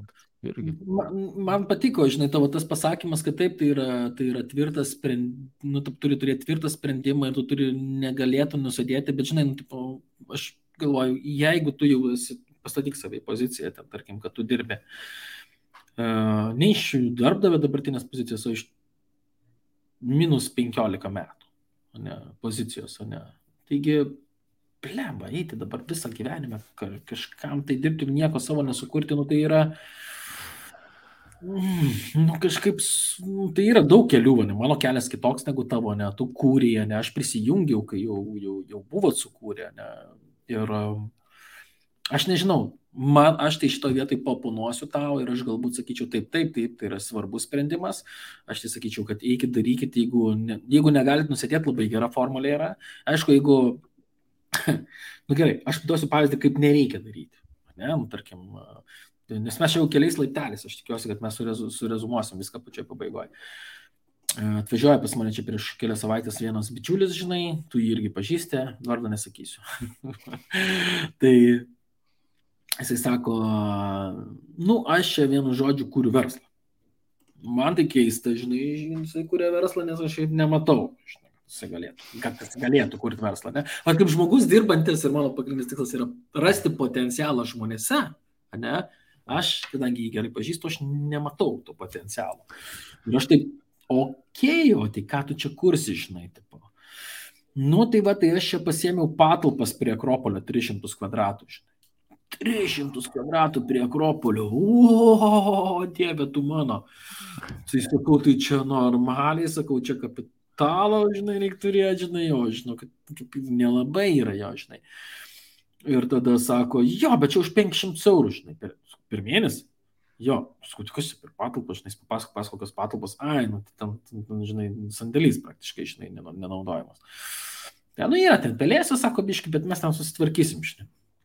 Nu ir sako, aš noriu kurti verslą, žinai, tipo paslaugų verslas, žinai, iš dalies paslaugų verslas, kuriam reikia įrangos ir dar pardavimo verslas, kurie, kuriams reikia prekių. Ir aš sakau, okay, sakau, tavo verslas sezonis, iš esmės tu tik tai vasarą, jo verslas, kuris įplanuoja, yra sezonis, tai tik tai vasarą, sakau, tu pradėsi, žinai, Nu, sakau, sakau, generuoti kažkokias tai jau bent jau pajamas, o ne, neaišku kokias, žinai, nes dar priklausys, kiek pri, pri, prisikviesi klientų, ar gebėsi tai padaryti, ir kas yra iššūkis, kai pasirinkimo yra visur didelis pasirinkimas apskritai. Ir jisai sako, sakau, nu, tai gerai, tai kaip tu žiemą, sakau, tu išlaikysi, na gerai, tai 500 eurų per mėnesį nėra daug, žinai, sakau, tai esi atsidėjęs turbūt, sakau, tam pinigų, žinai. Tai sako, ne, Ok, sakau, o tai sakau, tu paslaugas teiksi, tau reikės daug įrangos ir taip toliau, iš kur tos įrangos gausi, sako, dar nežinau, dar negalvojau. Ok, sakau, o tai sakau, produkcija, sakau, tai su kokiais brandais dirbsi, žinai, važiavai į parodą, ieškojai čia atstovybės, ar, ar tu imsi iš kažkokių distributorių Lietuvoje ir ten pardavinėsi, ar pats distributorium nori tapti ten. Nu, dar sako, irgi neapsisprendžiau, žinai. Taip nereikia daryti.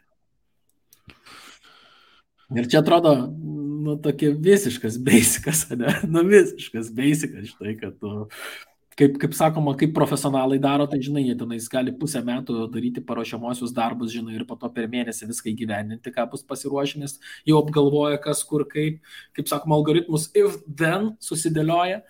Bet e, jeigu taip kurti verslą, tai aš sakyčiau, kad, nu, aš kartais mėgstu sakyti, kad, nu, žinai, geriau bandyti negu nebandyti, žinai, bet jeigu jau taip bandyti, tai gal geriau ir nebandyti.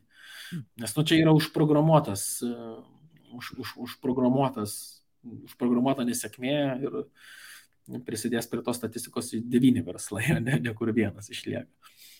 Bet Bet jeigu pavyzdys, Jeigu pavyzdys, aš teikiu paslaugą, tu kažkokią tai, ne, turiu, tarkim, kažkokią įmonę, ne, ir ta įmonė teikia tas paslaugas. Ir tom paslaugom, kaip pavyzdys, teikti nėra kažkoks ten super reikalingas, nežinau, kapitalas ir taip toliau. Gal mašiniukų kažkokie reikia, kopečių ten, ar, ar, ar dar kažko tais, ne. Bet pagrindinis dalykas, kas uždirba pinigus, yra know-how ir investicijos nėra didžiulės.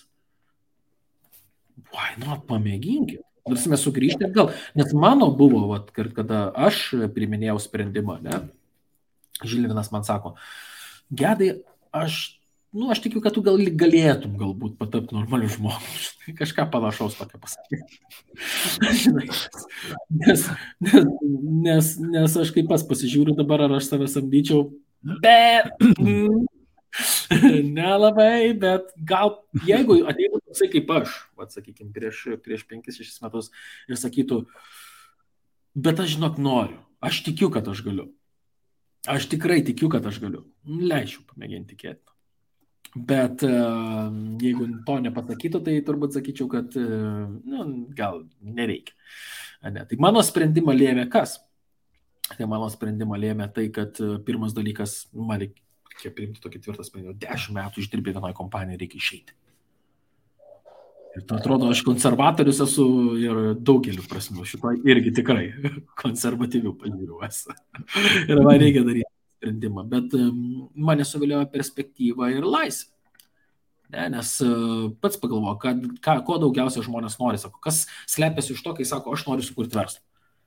Taigi slepiasi ne, ne tai, kad vien tik tai vers, aišku, kažkam slepiasi, už to slepiasi garbė, nes jie galės pasipuikuoti, kad jie yra verslininkai, kažkam tai svarbu, ne. Kažkam tai svarbu, kad jie įsivaizduoja, kad čia labai daug pinigų uždirbsi, jeigu būsi verslininkas, bet iš tikrųjų pradžiai tai atvirkščiai.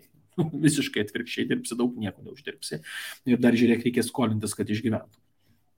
O man, to, man tai buvo vienas iš pagrindinių dalykų perspektyva perspektyva ir tai, kad kažkas kitas dar tiki manim, tai irgi buvo toks, kad ir sako, nu. Malonus pliusas, ne? Nu kaip, tu pačioj pradžioj, tai nu, nu, nusistok, visi pradedantis verslininkai pasitikė savim. Ne visi. Bet kai kažkas pasako, aš tikiu, kad tu gali, ir tai dar pasako tą nu, žmogus, kuris yra tavo autoritetas, nu, tai tada tu kaip ir priverstas esi įrodyti, kad jis neklydo. Nes kitu atveju, tai žinai, tai susifeilins ir galbūt visam gyvenimui tokia patį turėsi, kad aš nieko negaliu.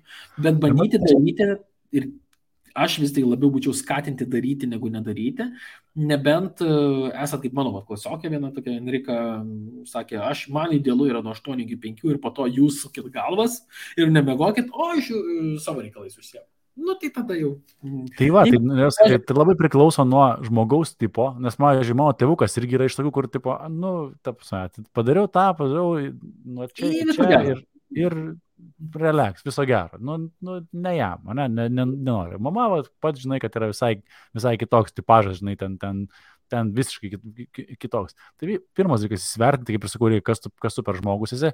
Ir jeigu jau tikrai eini pabandyti, tai pasidaryk tos namų darbus, kaip ir sakau, padirbėk pas kitą verslininką, e, neprisimk įsipareigojimų, nes kaip ir minėjai, va, tai ten paslaugų kažkokiam versle, kur nėra kažkokių tai uh, įsipareigojimų gamybos, ten, ten va, šiandien kaip tik laišką rašinėjau, ten, žinai, su gamyba susiję, ten, nu, kaštai bent jau 200 tūkstančių, 250 tūkstančių. Tai vėlgi, nu, tai jeigu tu prisimsi paskolų, um, įsiinvestuosi į įrangą, darbuotojai ir taip toliau, nu tu tokia užsineri kilpą su tuo savo, kad ir mažu vers, versliuku, kad nu labai labai stipriai ir tu, nu, nu trūks plyš paskui norės kažką tai padaryti.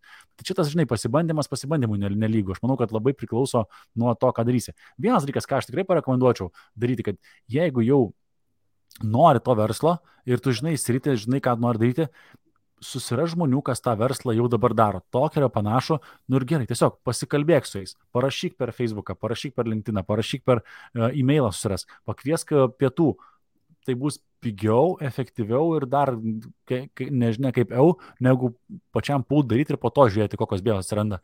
Nes verslininkai, ką aš pastebėjau, kad didžioji dalis, praktiškai visi iš jų, mielai pasidalina tais dalykais, kas jiems sekasi, kas nesiseka, nes puikiai supranta, kad viena, viena yra pasakyti, o kita yra padaryti.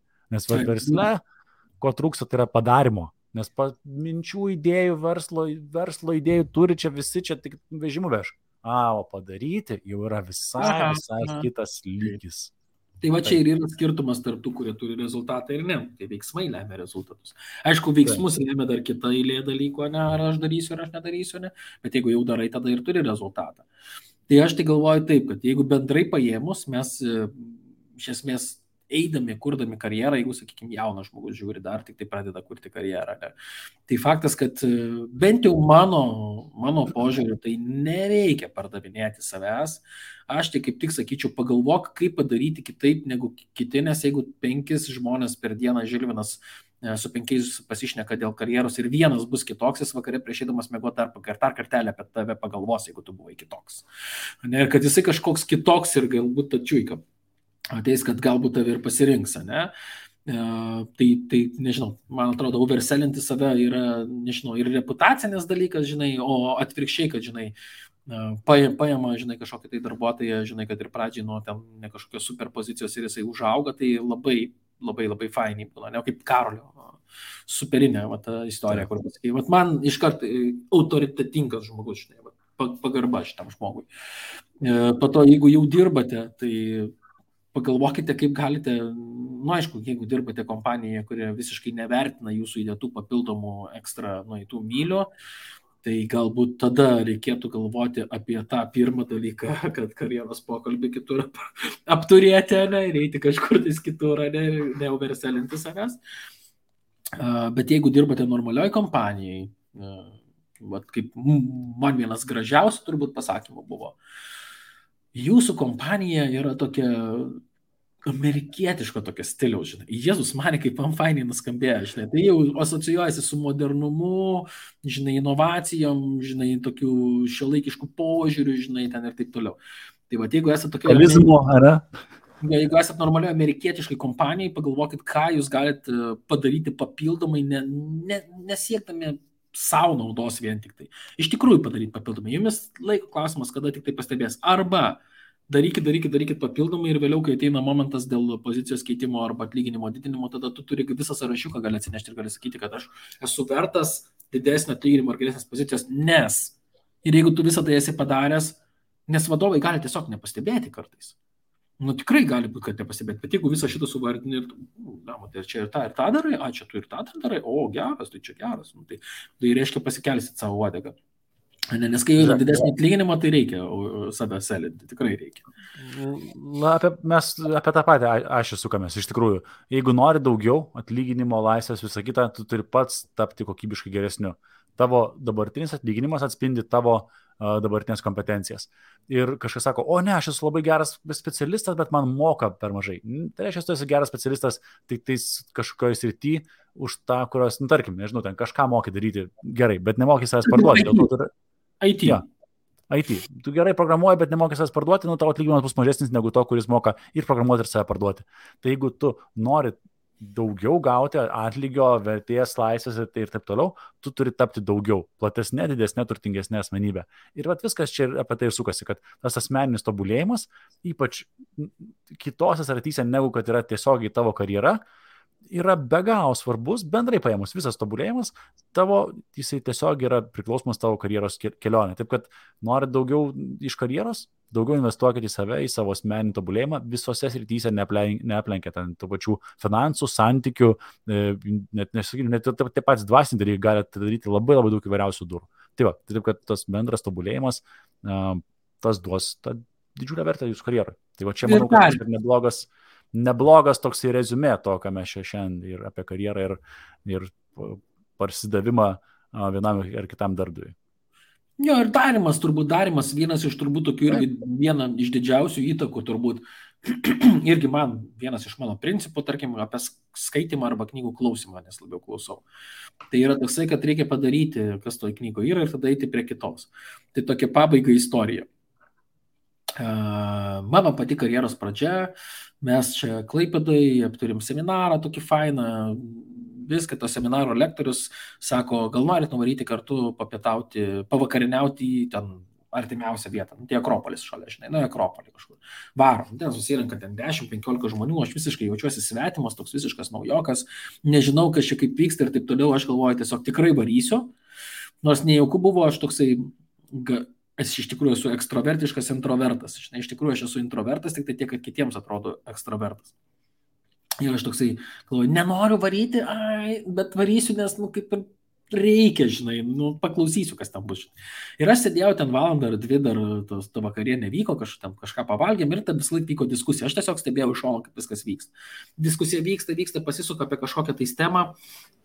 Aišku, viso, viso, viso, viso, viso apie centre sėdi tas lektorius, nes jisai žinių šaltinis, žinai. Ir vienas vyrukas toksai sako, O, gera čia tema šita, sako, o tu skaitėjai šitą knygą šitam lektoriui? Lektorius sako, ne, ne, sako, neskaičiau šitos knygos. Toliau tęsiasi tema, tęsiasi, tęsiasi, nauja tema užėjo. Jisai, o, geras, o šitą knygą skaitėjai žiauri gerai apie šitą temą. Tas lektorius taip, ne, sako, nes, neskaičiau, žinai, šitos knygos. Nu, ir toliau tęsiasi diskusija, vėl visi diskutuoja, aš tiesiog sėdžiu iš šono ir žiūriu. Ir trečias įkitas įvyko. Vėl pasikeitė tema ir vėl sako, šitą knygą žiauriai gera tas žmogus lik norėjo parodyti, kad jisai skaito knygas ir yra išprusęs ir supranta tas temas, gali juose jaustis. Ir aš taip iš šono žiūrėjau, galvojau, Jėzus Marija, kaip aš norėčiau būti toksai komunikabilus, taip, taip, taip mokėti tuose temose padalyvauti. Aš tiesiog sėdžiu, žiūriu, nei vieno žodžio neištariu, nei vieno žodžio neištariu, tiesiog sėdėjau. Ir tada tas lektorius taip, aš taip susinervino, žinai, sako, sako, žinai, aš savo gyvenimą, sako, gal kokias tris knygas esu perskaitęs, taip nuodugniai sako, bet aš viską juose padariau, kas, kas juose parašyta. O tas sako, aš ėmiau tas knygas, sako, ir sako, skaitau ir iš karto einu daryti, skaitau ir iš karto einu daryti. Ir sako, gali tas knygos skaitimas užtrukti ir pusę metų, ir metus, nes sako, kol tu viską pradedi, pradedi daryti, sako, tai užtrunka. Ne? Ir man taip davė tokį, o čia wow buvo, ne? nes mano tuo metu paradigma pasislinko, pasikeitė šiek tiek. Iš pradžių aš galvoju, kad jis labai kietas yra, Bet aš po to matau, kad jisai realiai nu, nieko taip ir nepadaręs yra, sėdi kaip ir sėdėjo savo gyvenimėlį, gyvenimėlį, nebijosiu pasakyti. Gyvena, ne, tik tai paskaito, paskaito tas knygutes ir viskas. O tas lektorius tik tai tris perskaitė. Bet jisai super, hiper sėkmingas ten ir visa kita. Ir šito istorijai, šito istorijai tą vaidmenį to, to partnerio vaidina vienas žmogus, kur net nesakysiu vardą, o, o tas lektorius buvo Žilvinas. Ir čia buvo... O kokią tu čia istoriją pasakosi? Šitą aš atsimenu. Ir atsimenu tą žmogų, kuris, kuris labai daug klausė ir daug skaitė. Ir, ir, ir, ir jo. Atsimeni tą žmogų, ne? Mhm. Buvo toksai žmogus, tai jo nėra ir nei, nei jisai ten kažkokį karjerų nepadarė nieko. Todėl, kad tiesiog skaitai, skaitai. Tai vad skaityti yra viena, daryti yra kita. Po to karto aš pasėmiau knygutę.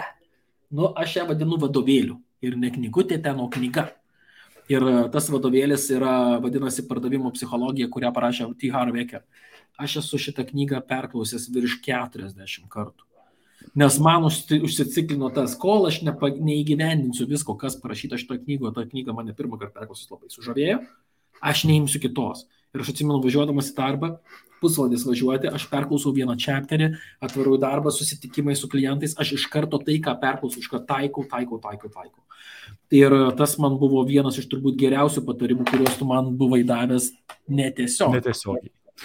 ir tai yra dar vienas patarimas. Galite visą laiką dalyvauti kažkur tais ir nebūtinai tiesiogiai, o klausytis pokalbių, nes aš irgi pastebiu kai kurios gudrius žmonės, kurie e, klausosi, klausosi šonę, nieko neklausinėja, bet tu žiūri, po to jis daro, ką tu sakėjai.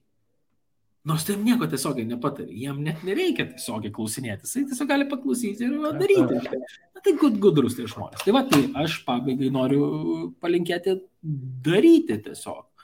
Ir ką sako, kiti patarė pabandyti padaryti, ne, kas kažkokį rezultatą skurs ir atskaitot ar kaučinot, kas dar kažką daro. Čia kaip ir su sportu. Tikriausiai visi žino, kaip gyventi sveiką gyvenimą ir ką reikėtų daryti, ko valgyti ir ko nevalgyti bet tik tais labai retas tą realiai daro. Tai taip, kad, nu, čia geriau ir nesurezumuosiu, ką Gedminas papasakojo apie tą nuostabią istoriją Klaipės Akropolį. Tai aš manau, kad buvo bent jau man džiauri fainas pokalbis ir jeigu turi dar kažkokių tai idėjų, minčių, apie ką mes su Gedminu galim uh, pakalbėti, tai brūkštelėt komentaruose. Bent jau man pačiam, man patinka klausytis podcastų ir pokalbių, tai dėl to man, manau, kad tai toks turinys iš esmės yra fainas kurti. Tai taip, kad lauksiu jūsų komentarų, tai ką, gedai, ačiū tau už laiką ir pasimatom kitą savaitę, 24 dieną, su mūsų dar bičiuliu Emiliu, mūsų trys kapitalistai podcast'e. Taip, taip, pasimatysim, pasikalbėsim ir apie finansus. Tai ačiū visiems, kad žiūrėjot. Iki. Iki.